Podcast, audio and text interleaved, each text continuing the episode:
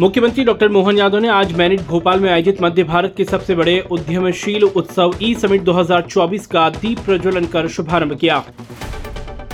कार्यक्रम में मुख्यमंत्री डॉक्टर मोहन यादव ने कहा है कि प्रदेश में हम अपनी बेहतर व्यवस्थाओं का संचालन कर रहे हैं और इन व्यवस्थाओं में यदि हम योगदान लेंगे तो अपनी युवा शक्ति का योगदान लेंगे जिनकी क्षमता और योग्यता से प्रदेश और देश को आगे बढ़ाएँगे।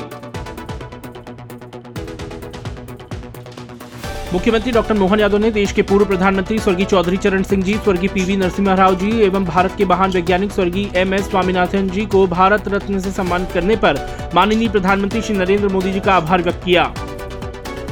मुख्यमंत्री डॉक्टर मोहन यादव ने आज दिल्ली में माननीय उपराष्ट्रपति श्री जगदीप धनखड़ जी से उनके आवास पर शिष्टाचार भेंट की। मुख्यमंत्री डॉक्टर मोहन यादव ने आज इंदिरा गांधी राष्ट्रीय कला केंद्र, नई दिल्ली में केंद्रीय विधि एवं न्याय तथा संसदीय कार्य और संस्कृति राज्य मंत्री श्री अर्जुन राम मेघवाल जी से सौजन्य भेंट की।